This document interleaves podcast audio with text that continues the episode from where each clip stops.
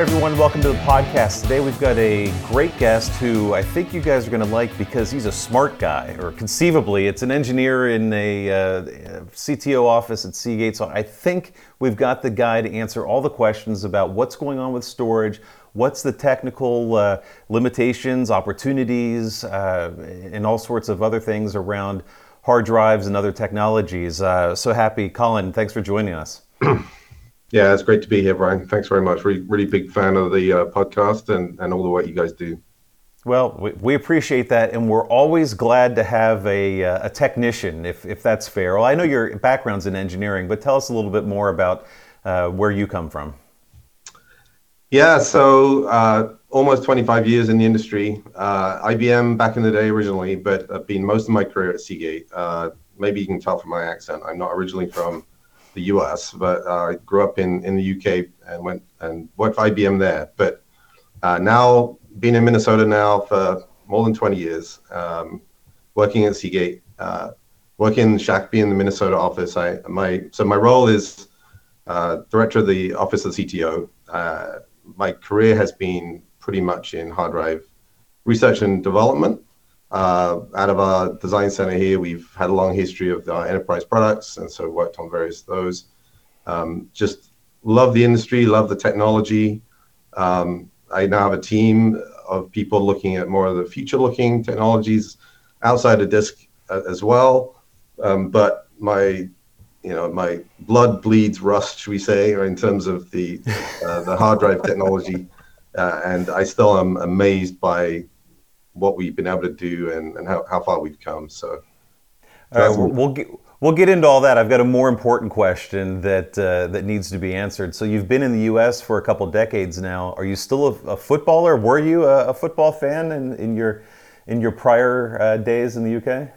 Oh, absolutely. Yeah. So it's um, the problem I have now is I have too many sports to follow. I don't know if anybody's following the the Rugby World Cup, but I have football, as we would call it football and and rugby, Formula One, cricket, as well as adopting the U.S. sports too. So. All right, we're, we're going to get into hard drives, but first, we stay with sports. Uh, please don't disappoint me and, and tell me you're a Tottenham fan. I'm not a Tottenham fan, I'm afraid. um, my local team is actually Portsmouth, um, oh, okay. which nobody's heard of.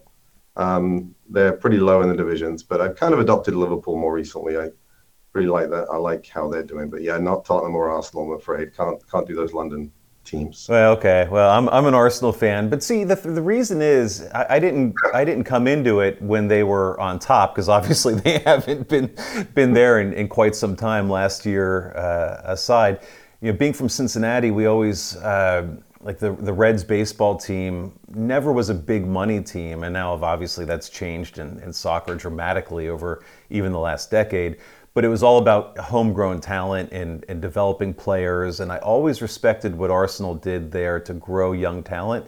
So when I came into you know get enjoying uh, European football, I really stuck to that. Now on the other side, on, on F1, I'm a Ferrari fan, so I don't know what I have to say about the same the same team selection uh, uh, decision making process. But you know well, they, they come around, right? They they come around, and Arsenal have come good, and maybe this will be their year. I mean, they had a little bit of a choke at the end of last year, right? But uh, you probably how dare you a choke? Sorry, I have to use the choke word. I think a lot of people do, but I think this year they uh, they could do it. So, uh, but yeah, Ferrari is uh, another difficult one, right? They haven't returned to their glory days yet either. no, it uh, it, it, it, may still be some time before we, we see that. And uh, I was, thought we were done with soccer, but then you said choke, so I had to come back to it. You know, I think it's exhaustion that okay. killed them last year. Lack of depth, I think, is another way to say it. But uh, in any event, uh, I'm sure the audience is uh, is either skipped forward three minutes or tuned out. But let's get them. Let's see if we can re-engage them okay. on, uh, on on spinning rust, as as you said. It's funny to me that uh, what should be a pejorative is pretty broadly embraced by those in the hard drive uh, technology space. You, you don't have any problem with that, huh? Oh no, no. I I think um, you know, you know, people obviously see hard drives. They've been around a long time. They see flash. They see other technologies, right? But I think for the people near to the industry, um, you know, I think people are really amazed by the technology that's inside these devices, and it just keeps on growing and growing and growing. Right, the just the the level of expertise required to do what hard drives do um, really is immense. Right, it, the nanoscale technology, the the level at which we fly heads over disks for the period we do and the workloads we use and use and potentially abuse these devices um, and essentially have got them to a commodity level with the level of technology inside them. Um, yeah, we can wear that with a badge of honor. I think it's it's survived over the, the period of time, and we're really just getting started, and we're now into a, a new era where we get even more capability. So, um, yeah, we'll we'll let people use those words. That's fine, but I think people that are, are really following the industry know that really the the world is really run on hard drives. I mean the the cloud is essentially hard drives, right? That that is what it is, and there really is no technology that can displace them in the next decade in terms of the amount of data that needs to be stored. So we know what we need to do. We got a lot of work to do to get there, but um, yeah, we'll let we'll let people say what they like to say about hard drives, and we'll just get to work. Well, so so tell me about that. Do you feel like the because we see it as consumers of, of hard drives, or like me specifically as a reviewer, you guys will send us new drives, and it'll be you know, hey, we went from 16 to 18 or to 20 to 22, and and it's it's at times it's these progressive increments that are you know, I will call it you know kind of small, although maybe your perspective is different. Uh, but the technology required to enable that jump with adding another platter or two, adding helium, adding uh, more bits on, on the media, adding more arms. I mean, we can talk about all of these things. I do you think maybe that it's just appears easier than it is to just grow? I mean, it just it seems maybe organic to outside looking in. Yeah, it's very easy, you know, when you just look at the the spec sheets of these devices, right? As you say, we've been kind of going along on this two terabyte um, sort of tick here, um, and I suppose it, it it it isn't obvious the technology that needs to to do those things. Um, but if we look back across history, we've already had some major points of areal density technology. And then in between, we've had um, essentially, we, we call those kind of the inflection points of our S curves, right? And then between those S curve points, we have a general miniaturization of components and, and things that happen to get and get us up those those points. Um, so yeah, between one of those, whether you pick a number, 14 and 16, 16 and 18, there may be a hundred things, right, that get us from there from one to the other that are beneath the curtain, you know, behind the curtain that we don't advertise that, that we need to do to, to kind of get from one to the other. Um, but if we look back, you know, in terms of what those big points are, I mean, longitudinal recording was back in the day, bits lying down, right? And then we went to perpendicular recording. That was a that was a massive change for the industry. Um, and and just observing the capacity trend, you know, until you plot it out, you don't really see.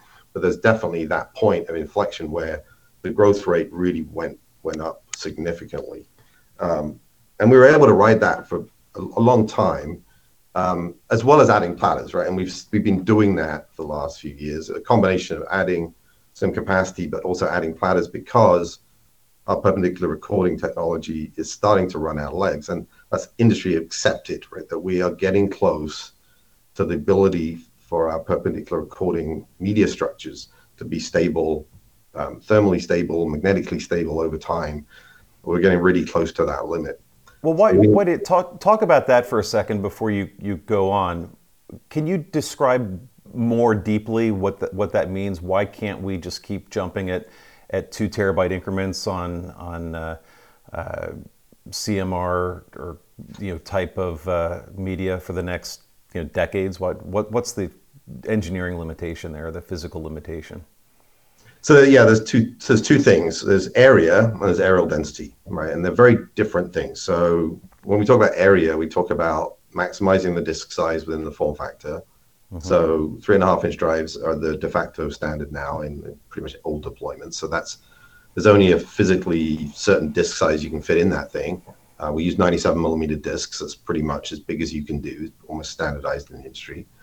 Um, so there's that, right? Then there's um, the number of disks you can physically fit in vertically, um, which gives you the other component of area. And we, are approaching the limit there. We're on a, a very solid 10 disk platform that's mm-hmm. um, uh, been highly leveraged now for a few generations. And um, really we're coming to the limit the ability to put in more disks vertically. Um, and that comes with, you know, how thin you can get the disks and everything else. Right. But adding more area is really not a good way to scale our industry. Um, by adding more components, um, you know, we stress our supply chain, um, it's more difficult to build. You've got yield associated with additional heads. So every time we add disks and heads, it's not something we do lightly and not something we particularly wanna do for us or our customers. It just makes it, the whole aspect of drive design more challenging. So that's the area component. Uh, and then on the areal density side of it, perpendicular recording is really is reaching that limit. So what I mean by that is, um, fundamentally what really defines hard drive technology is really the media. Think about it as a media. Think, I mean, 'cause tape is a media, NAND has a media structure, a disk has a media structure, and we have a sputtered system where we sputter on grains onto layers on disks. Um, and that magnetics has a coercivity, and the grain sizes can be pushed to a certain level to which, beyond which, if we shrink them further, they just don't, they're not no longer stable for for long enough. So what that means is, while we may be able to write them, they won't stay in that orientation, and they can actually flip. They become unstable and the bits flip, and that's absolutely what we can't have happen, right? We can't be in a situation where. Sort of a fundamental concern for hard drives. Absolutely Any storage media, right? Um, so that's where we're getting to. We're getting really to the point where the media coercivity is not high enough in the materials we're using to sustain that stability. Um so while we've made that change to perpendicular recording, we we chose a material and it served us very well, and we've been miniaturizing everything. As you miniaturize the media and you miniaturize the grains, um, and there's two components to that too. So the grains get smaller and there's the thermal stability, but then the write structure, the the pole that you use to magnetically write it has to also reduce in size to to match with the size of the media structures. And as you reduce that, um, you can get less flux out of it, right? It's a smaller tip. Think of just sharpening a pencil. You're becoming very, very small in the tip of the electromagnet you're using to to generate the flux. And so now you've got a situation where you have very small, potentially unstable grains and uh, a very, very small write pole that can't really generate enough flux. And that's kind of where you're getting to now. Um, obviously, uh, uh, the the, products we have now are super reliable, super robust. We we, we make sure all that's true. But as we look forward in terms of generating, like you said, the next 2 TB, we're getting to that point where we just can't get there with the perpendicular recording technology. So, you could you know, theoretically solve this with larger platters, taller drives. Is Is the 3.5-inch form factor obviously has been around for decades at this point. Is that the right shape going forward for hard drive media? Yeah, it's a great question. Something we always look at. It's just very, very difficult to justify that change in the form factor. Um, it's like you said, 3.5-inch is the de facto that's been around for a very long time. Systems are aligned that way. Our supply chain is aligned that way. Um, now, clearly with our new customer base, um, and very big cloud vendors, there's more potential opportunity to do something different, uh, do something new. But in terms of the economics of how you scale storage, uh, I mean, one way would be, for example, just create a 2-inch hard drive instead of a 1-inch, right? You could just go vertically, and you could have a single connector, and absolutely that could be done, right? There's nothing saying we couldn't do that. We could put 20 disks in there, for example, instead of 10. Um, you get some savings because you have a single connector and, you know, single PCBA and that kind of thing. But it really doesn't. Um, It's not the greatest way for us to scale. Um, it's much, much better for us to invest in scaling areal density than scaling area. Um, it just is hard for our customers. Uh, it's hard for us to yield those products. You end up with. Think about now we have 20 heads in a drive. You'd end up with 40 heads in a drive. You know, the test time associated with even processing and building those drives become extremely long. Um so while we're always open to exploring opportunities, um, in terms of new form factors, we're always you know looking at archival solutions relative to this technology and how you can leverage those into those spaces. Uh, but but right now the three and a half inch form factor is really hard to beat. It, it is so pervasive in the industry and the supply chains have been honed sure. that it just makes sense for us to really stay there. Yeah, and I, I only bring it up because I think if we look at the flash side of the house, we're really seeing this transitional pain right now. In even there, from a from an engineering and design perspective, you could argue, you know, making a skinnier or a different rectangle or whatever in, in uh, PCB and NAND is a heck of a lot easier uh, than what you would have to do on a hard drive side to, to reform that shape, right? Right. Um, but the transition to this um, to these EDSFF drives has been really bumpy for the industry. Enterprise server guys are struggling with it. They made a call, you know, largely on on E3S, but who knows? I mean, if that's if that's the long term answer for the next generation of of SSD uh, form factors, we know the hyperscalers love E1S, and they do all sorts of different things. Like as you mentioned, with OCP coming up uh, in, in just a few days, there'll be lots of conversation about new, different ways to consume storage. Um, but you know, the, the hyperscalers drive a lot of that, uh, but still the the uh, the big ISG firms that that make these systems, you know, have to make design decisions too. So it's uh, it is a bit of a challenge to to to move off of you know one size or shape onto something else.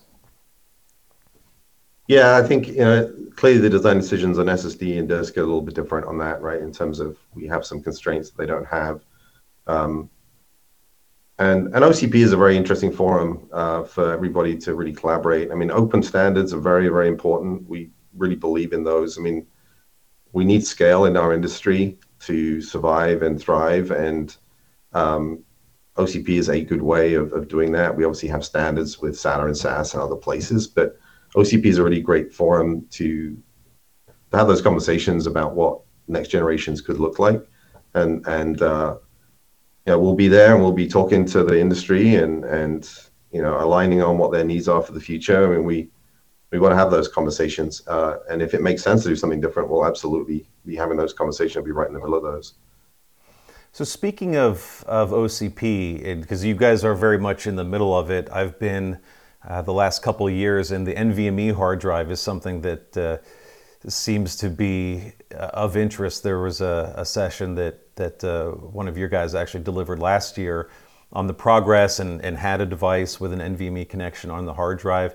Do you have any insights there in terms of you, know, you mentioned SATA SAS, but is, is, NVMe really a thing for hard drives, or can it be a thing, or is this just a whimsical exploration at the, the behest of OCP members? So I would say watch this space. I think we we're certainly excited about it. We're really excited that we have the control in our in our silicon. We have complete vertical integration in our company, and we've we've been able to demonstrate that capability and, and put out um, some demo units into the industry to have that start having that conversation. Um, we we at the moment don't have anything to announce relative to products in that area. It's very much a market exploration activity. Uh, but we're definitely getting some good feedback. I mean, as you know, you know, NVMe is it's really the interface of the future, should we say? You know, it's definitely very much being standardized around the SSD. Um, so we're trying to decide ourselves with the industry: does it make sense to add that third interface or not? Uh, so yeah, nothing really to announce there. We're still continuing to explore and see the industry with samples and and see what makes sense. Uh, obviously, in the future, we think that it could be a good opportunity to, to converge around a single interface and, and all the um, simplification that could drive just by getting all storage behind one interface. But obviously, we've, we've had a long history with SAS and SATA. They've served us very, very well. And we don't you know, see that, that it would be an absolute quick transition to something new. But no, clearly not. We, we do hear, though, from system design, you know, engineers that man sure would be nice to have just one one interface to design around. It would simplify you know motherboard design and and you know a number cabling and, and other other challenges. Uh, so the appeal seems obvious. Uh, and it's good to hear that you guys are still involved there, and that that that you know that's kind of fun for to think about for hard drives to to have the interface not for uh, you know 7,000 megabytes a second, but to have it for for simplicity and, and uniformity potentially in interface. Yeah, absolutely, absolutely, we agree. It's just a case of obviously getting enough um, uh, enough of the market to agree in the, in terms of the timing and what that looks like relative to system design. And but yeah, very we're, we're keen to lead that conversation and uh, uh, you know very interested to hear feedback from. We've been talking to OEMs, the cloud vendors, and and uh, and we'll see where it goes. Um, watch this space. Yeah, I think it'll be fun to watch. And uh, you know, to your point, I mean, this is an OCP topic, but I'm sure you're obviously talking to others outside of OCP. But I mean, to be fair, if Azure comes on board and says, "Okay, we're all in on NVMe hard drives, sell us 10 million," then that accelerates the process, right? And and the uh, the hyperscalers have uh, dramatic influence in uh, what you and other uh, storage vendors produce because you know, the, just the sheer volume that they they can command. So that'll be fun. All right. So I, I, I diverted a little bit off of um, uh, of technology on the uh, on the media. Uh, we've got a question uh, came in from, from one of our listeners live on, on Discord about SMR. So SMR has been around for a couple years now and was was billed as a my take on it was built as sort of a bridge to get us more capacity before we were ready to to adopt the next gen of, of HAMR or MAMR or, or whatever other uh, recording technologies were out there. Can you talk a little bit about SMR and, and how that's gone and, and what the future looks like for shingled magnetic? Yeah, so SMR was a, a great innovation. Um, you know, we've shipped a lot of SMR drives. Um, back to a little bit to just to describe it. Um, you know, if you imagine back to my analogy of the pencil sharpener and the, the write pole, right? One advantage it gives us is allows us to use slightly wider, bigger writers, right? Because we're essentially shingling, right? So we're, we're writing wider tracks, which allows us to use wider write elements, generate more flux. So there is there's good things about it from a recording physics point of view in terms of being able to shingle and, and create the net net is once you start shingling those tracks together, you create smaller tracks. So still challenges on the read side because you still need to read the narrower track, but it gives you some relief on the write side and allows you to pack the track slightly further together. Um, so as I say, we've we've had SMR technology. We feel like we have a lot of competitive products in that area.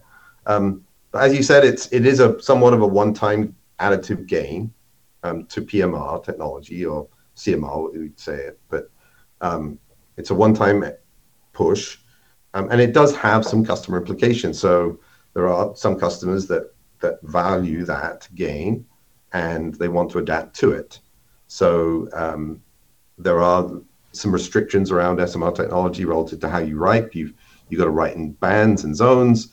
Um, so great technology, uh, like you said, it, it was um, a good way of being able to, to, essentially eke some more capacity out of the end of our perpendicular magnetic recording paradigm that we're in, where we want to shrink grains, we want to shrink our poles, and we can't quite get SMR. It gives us a good boost. So um, good technology, using it. There's certain customers that, that want to use it. We'll support them with that. Um, but all along, um, we wanted to get to something else, right? We we wanted that next big step in in S curve in growth. Think of SMR as you can take your CMR growth and you just put a line vertically above it at the same DC offset, uh, right. and that's what SMR is right? It's it's a it's an additive gain that comes with a little bit of complexity that, mm-hmm. for, for the customers that want that to, to achieve that gain. Um, but what we want to do is get on another. We want to shift the curve. We, we want to change the conversation and move it up, um, and that's that's where we get into our heat assisted magnetic recording, and that's where that's the cusp we're on now. Um, right. yeah, SMR great technology, absolutely support it. Um, but it doesn't fundamentally change the growth rate. It, changes the um, amount of capacity you can achieve on any given drive. Okay, so so heat assisted HAMR is uh, as the short form uh, is known. You guys, Seagate's been pretty public about your intent here uh, on earnings calls. I believe you guys have talked about that, about the intent to launch a 30 or 30 plus terabyte HAMR hard drive. It, that gives you the leap from 2022 to uh, a, a, new media and a new platform. That's the jump you're talking about that, that really gets material fast for, for hard drive capacity, yeah? Yeah, so this is going to like change the game, we think, right? It's a it's our next you know big change. In perpendicular recording was really the last one. We've had incremental, obviously, all the way along. SMR has given us a bit of a gain, but this really does change the game in terms of the where we can go. Um, yeah, we're just super excited and proud of what we've been able to achieve. We were looking back. We started working on this 23 years ago. It was like just a blink blink of an eye. um, yeah, where people were shining lasers on heads and spin stands, you know, and, and to think of where we've come from there uh, has really been incredible. It it takes time, right, to, to mature these technologies. It, it isn't simple. Let's say back to where we started in terms of commodities to get it to a point where everything's integrated and everything's working at full reliability in data center 24 7 takes a lot of blood sweat and tears from the team um, and for us to have got it to the point now where we are, and we're really just right, we're launching. It's it's there. We're ready. Um, is really great. You know, we're we're just super proud of it.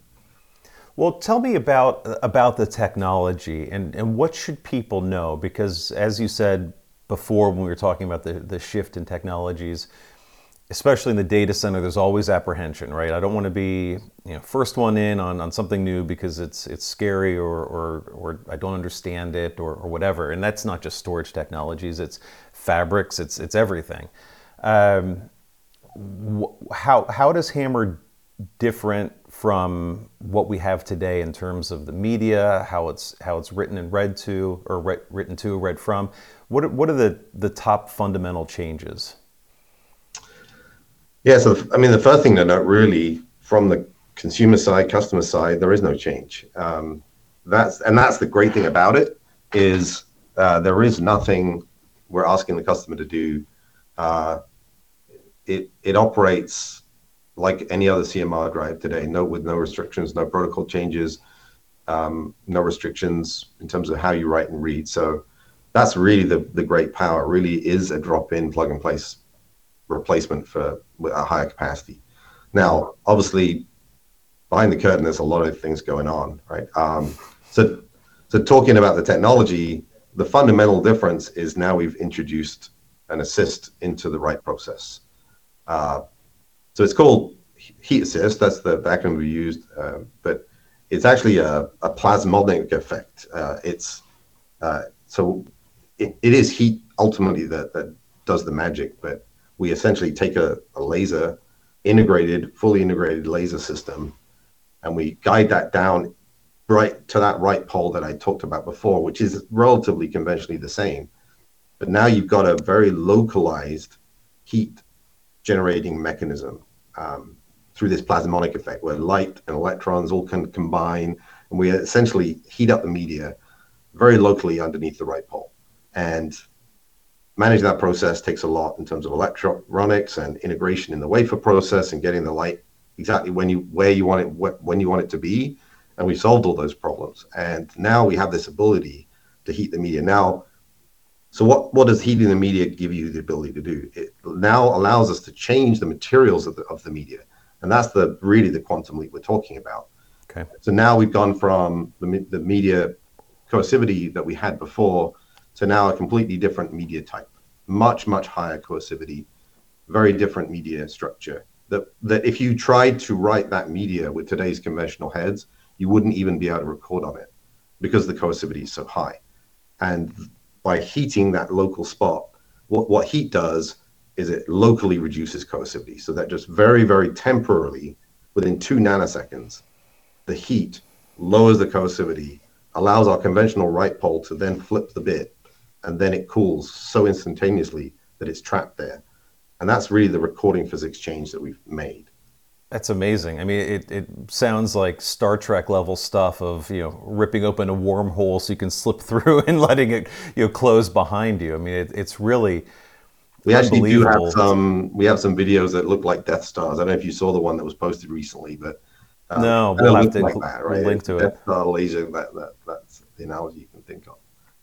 Um, no, that would that would be cool. Um, it, it's just so hard to to wrap to wrap your head around. I think the. I mean, you talked about the engineering that went into it over a, a brief 23 years, but the execution in terms of heating that local area and not uh, just so many technology challenges not too much not not not enough and and then being able to cool that down quickly when you say heat what is what does that mean do you have a, a thermal spec there is is that something you can share i'm just sort of curious you know at what sort of scale we're talking yeah, so when we see heat, it's so localized. I mean, you're, we're talking about nanometers of, of, of, area that we're heating, that it really materially, in terms of the way we talk about heat of drives and data centers, it just it doesn't even register on that scale. So, um, but locally, we're talking about like 800 degrees Fahrenheit or something, right? So very, very, very hot, very, very, very quick. But it it's really um, there to, to make that bit flip, and it, you can't really register it in the drive. Um, so it, it's almost a bit of a disservice to call it heat assisted memory recording because a lot more that goes on into that. But yeah, in terms of controlling the spot size and the electronics that go behind it, and and and how that media is, how the heat is sunk into the media and control. There's just so many pieces to get into there. But that's what we've been doing after over the last 20 years, and, and we've really ramped up that investment the last few years. We've been just running so many experiments, and you just have to put in the hard work to really figure out what works and what doesn't work. And um, and now we've converged onto a very, very, very reliable design. So to your point about what do people need to know in terms of risk and everything, we we believe that we've we've done the work. Uh, we have the data, we have the the the test beds, and we we have drives in, in customer qualifications as we speak. Um, that's going very, very well. Um, to the point, it's like say from a host interface, there's really nothing to do, and and we obviously have to convince our customers and ourselves that that we've built something rock solid in these environments. They, but Seagate has a real good reputation of that relative to our enterprise drives, where we've got a long history, and we have a lot of confidence now that we've got this right, and we're going to be able to put out a product that really changes the game um, in terms of the growth. And this is just the start. So we're going to have this big right. step change, but we now think once we get onto this new media, a bit like think about the original perpendicular media now we're on a miniaturization journey where we can take what we got and we can now we can further miniaturize and, and grow further. We have um, we do areal density demonstrations on spin stands, and we now have demonstrated five terabytes per disk. We, we're starting to use terabytes per disk as, as a good way of really um, explaining areal density. I think it's just a very neat way of doing that. Um, so now we're you know, we're launching our three terabyte per disk, but we've already got spin stand demonstrations in our labs at five terabytes per disk, which would underpin 50 terabyte drives in the future. So, well, that's um, that's a good point there. So when we think about the physical construct of a three and a half inch hard drive, you're at 10 platters now. Is it right to still think about HAMR drives in the same way with that same platter stacking and, and arm arms kind of uh, moving around? Uh, just structurally understanding the technology at the tip of that arm is different, but structurally, are they are they that similar? Yes, yeah, absolutely, really the same. In fact, we we've got a lot of leverage in our first generation drive. We're going to be launching. We're going to have a lot of leverage from our current um, drives, 10 platform. Uh, so mm-hmm. that keeps that economy of scale. So really, no, nothing different materially there. Um, a lot of it is in the way, you know, either in the wafer process to to to get the, the laser integrated and in the electronics and everything else that goes with it. So, but yeah, if you if you did open up one, it would look like a conventional drive in that same way. Um, yeah. Okay. So, so this is a, you know, maybe a silly question, but the drives today that you ship are sealed with helium inside. Something strikes me that perhaps helium and this heat may not be the best combo, or, or am I missing something there? No, no, helium's fine. Uh, it's not hydrogen, right? Oh, so, uh, okay. Yeah, helium is, is is a great is a great gas. We have been using helium for a long time. We've had that seal, our sealed drive. So, um, yeah, that that's no problem So when it comes to HAMR, I've got another question from the group here uh, about the challenges in thermal and magnetic stability in developing HAMR. I mean, obviously those are concerns that, that you've worked on over the last couple decades to get here. But is was there something at, at the onset that was especially daunting or, or maybe even not even possible in the early days until technology matured as you went through this?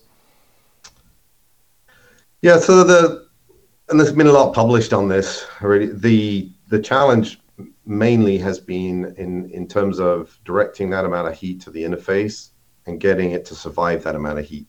That's really where the the big challenge for HAMR has been. Mm-hmm. Uh, and there's been a lot of things done, which obviously I can't disclose those all those things, but uh, there are a lot of things done in that area to really improve it. So um, a lot of experiments, but that, that's really been the fundamental uh, piece of, of HAMR. We've we've had the ability to generate the, the media for a, a long time, um, and we've had all the components. It's been the challenge of of getting to the point where we can deliver the, that that level of heat that we require to reduce the coercivity, like we discussed, in a very reliable way. And um, a lot of design details have gone into to achieving that. But that's where we're at, and we've we've, come a long way in the last 10 years. We've we've come orders of magnitude in terms of the ability to for, heads to be able to operate under those conditions. And now we're we're there. We feel like we've got a, very robust design solution.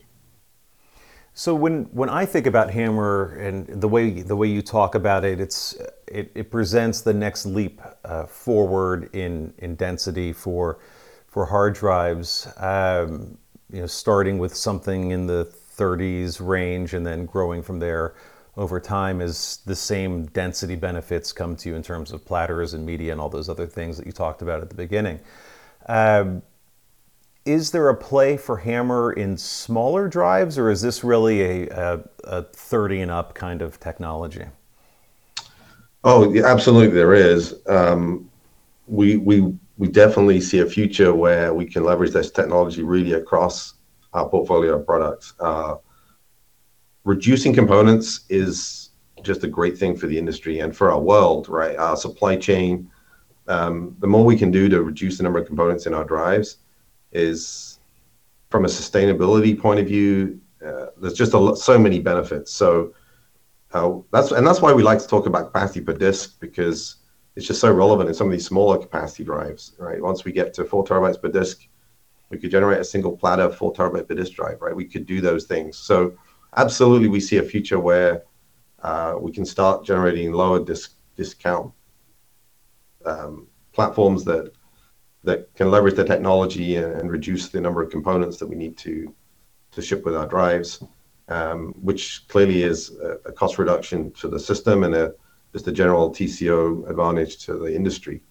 So yeah, HAMR won't just be reserved for the, the max payload customer that we're obviously right. that's where we want to launch, but uh, the future will definitely be looking to um, to leverage it beyond that.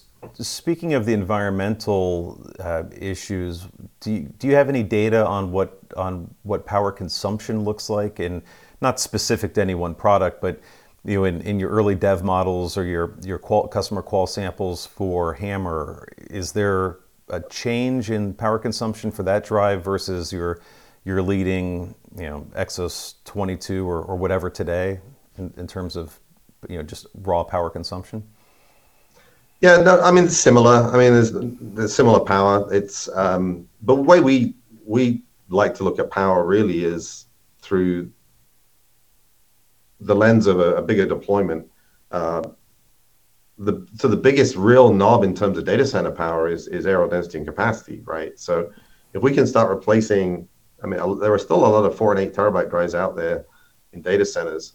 Um, we can start replacing those with 30 terabyte drives. Just think about power reduction that that generates for the data center.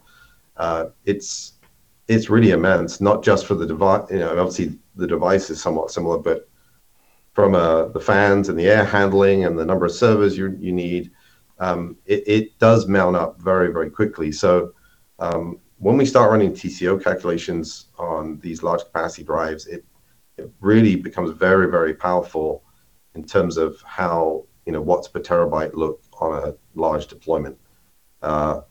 So we talked about a little bit about sustainability and, and supply chain relative to low disk count products, certain industries. In the mass capacity deployments, the TCO advantage just from the reduction in the surrounding infrastructure around the device become very, very significant very, very quickly. And that's why you've been seeing these actually. I mean, you referenced before that like the 2 terabyte increments and how they um, maybe didn't feel significant to some people. But the capacity equation in the TCO of a mass capacity deployment is such a big lever that that that's the reason we released those capacities and those increments, because there's a big demand for that latest 2 terabytes. right? It's such a big, big knob in that equation of TCO. Um, so that's why we think it's such a game changer for us to be able to get to 30+ and with a future of 50+. It's Well, to be fair, I mean, I picked on you just a little bit on the 2 terabyte thing, because when you're in the when you're in the industry, it's like going from 20 to 22. Obviously, that's only a 10% gain, right? But to your your point is is very fair. If you've got customers or there are deployments that are sitting on 4s or 6s or 8s, when you make that leap, it's not a 10% leap. It's a, you know, 100 or more percent % gain in in uh, in capacity. So, you know, we get sort of myopic on what's the latest and greatest today, not necessarily what's been in the data center for 3.5 years that's due for uh, an upgrade. But the the environmental point is very salient, I think, because we're we're talking about everywhere else in the data center, how to get more density out of your rack deployments. And if we're talking about GPU servers, that means liquid cooling. If we're talking about other like other technologies, it's all about in that rack U, how much can I squish in there efficiently, and then can my rack deliver the power to uh, uh, to handle those things? And and I know you guys are very much a part of that, too. We've even seen uh, OCP designs with their storage server with liquid-cooled hard drives. So it's not certainly not something I'm sure you're ready to pitch today as as an industry standard, but there are all sorts of things going on. And your your to this point, progressive growth and now a a giant jump in in, capacity will go a long way to terabytes per rack U, which is which is pretty exciting. Yeah, and that's like I say, we we're a hardware company, right? We focus on hardware. We think that's what we do really well. Um, we invest our money on really fundamental solving the physics problems of the storage industry. And like I said, that everything really does come back to areal density uh, in our industry. If we can find ways of improving areal density, the gains just compound. You know, we can take components out of the drives, we can take components out of the rack, we can lower the power of the data center. It's such a powerful knob um, that, you know, that's really where we want to invest our money. We We want to create devices that have the highest areal density to keep cost reduction coming down in the disk world, um, and really make that a real differentiator for our company. And that's why we've spent the money we have over the years and invested in this technology, because we saw and the industry is aligned, right? This is the technology that will take disk into the future.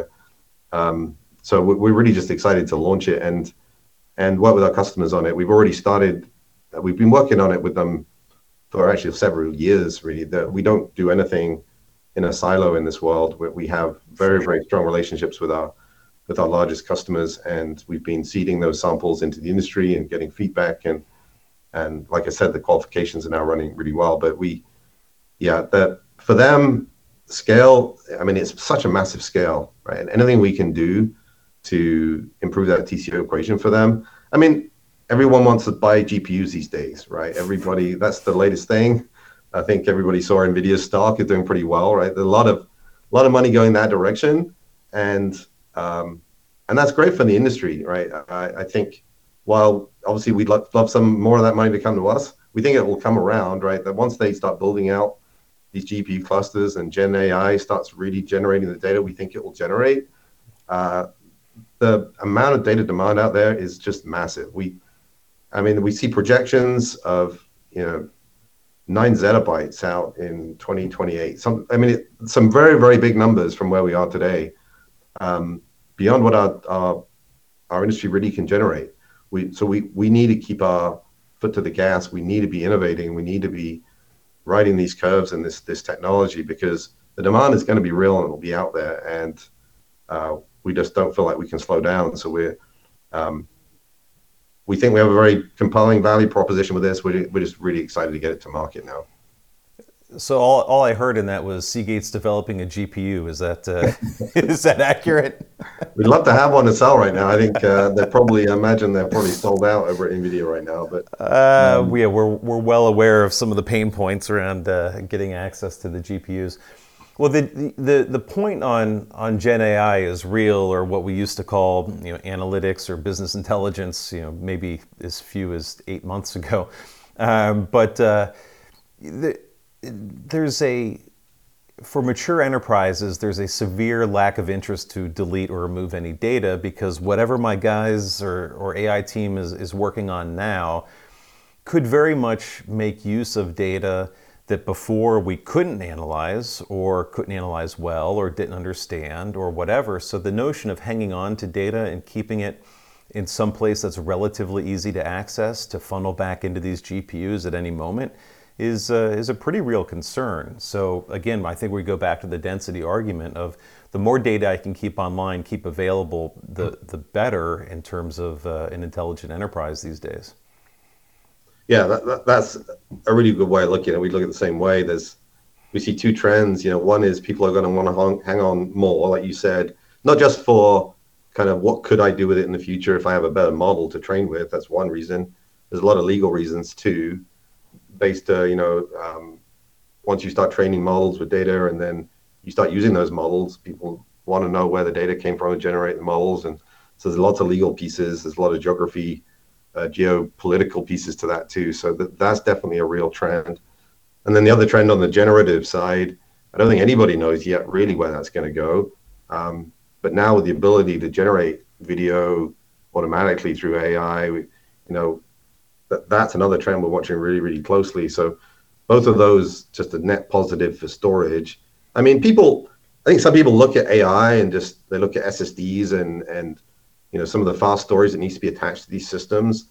And at a certain level, you just say, well, that's not really disk, right? That's just that's the training systems, it's NVMe SSDs.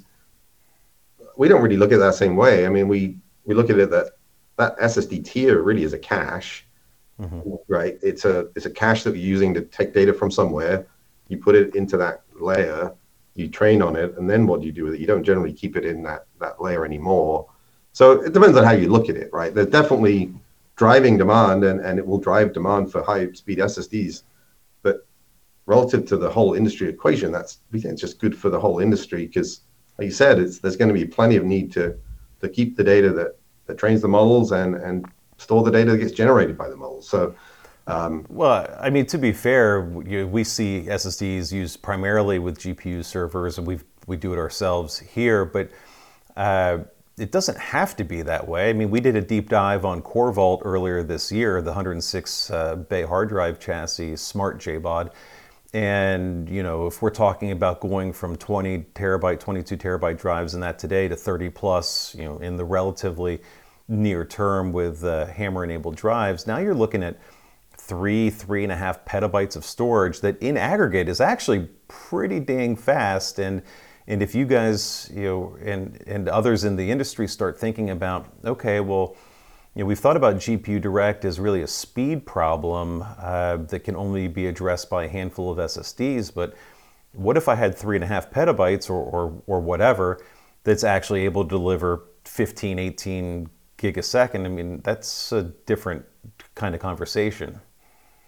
Oh yeah, absolutely. We it it often gets missed, right? That on an individual device basis, this clearly relative to SSDs, there's just no real comparison, right? It's not in the same realm relative performance. But like you said, once you put a hundred together in a in a box, they they're pretty pretty performant, right? You're talking about about like you said, um, gigabytes per second throughput um, our Vault system is really an incredible system, and um, we are going to be using that to deploy our HAMR. We're going to be leading that in terms of making that system capable and, and of shipping our HAMR drives. Um, and now we have that, you know, both in a 1.2 meter and a one meter variant, so we, we can we can deploy that everywhere.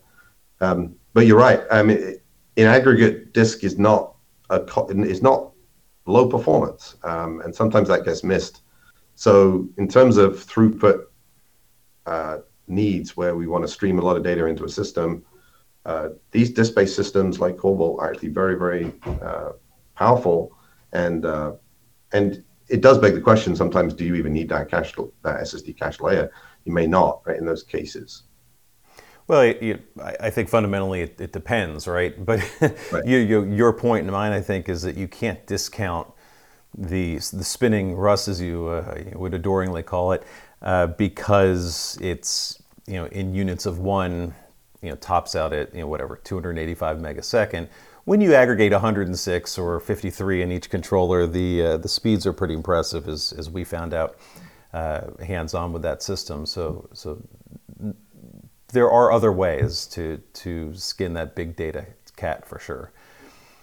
Uh, I know we're coming up on on our time together, but I don't want to miss out on one other uh, technology or, or uh, uh hard drive technology that's that's a bit of an anomaly to, to many. Multi actuator. Can you give us a update on on what's going on there and and how Seagate sees that part of the the industry? Yeah, so that that one's actually very near and dear to my heart. I actually ran that program uh, through. Oh, yeah. Um, so I very I know it very well. Um, and again, it amazing amount of technology went into that. Seagate led that that transition, led that design. Um, for people unaware, essentially we split the actuator into two inside the drive.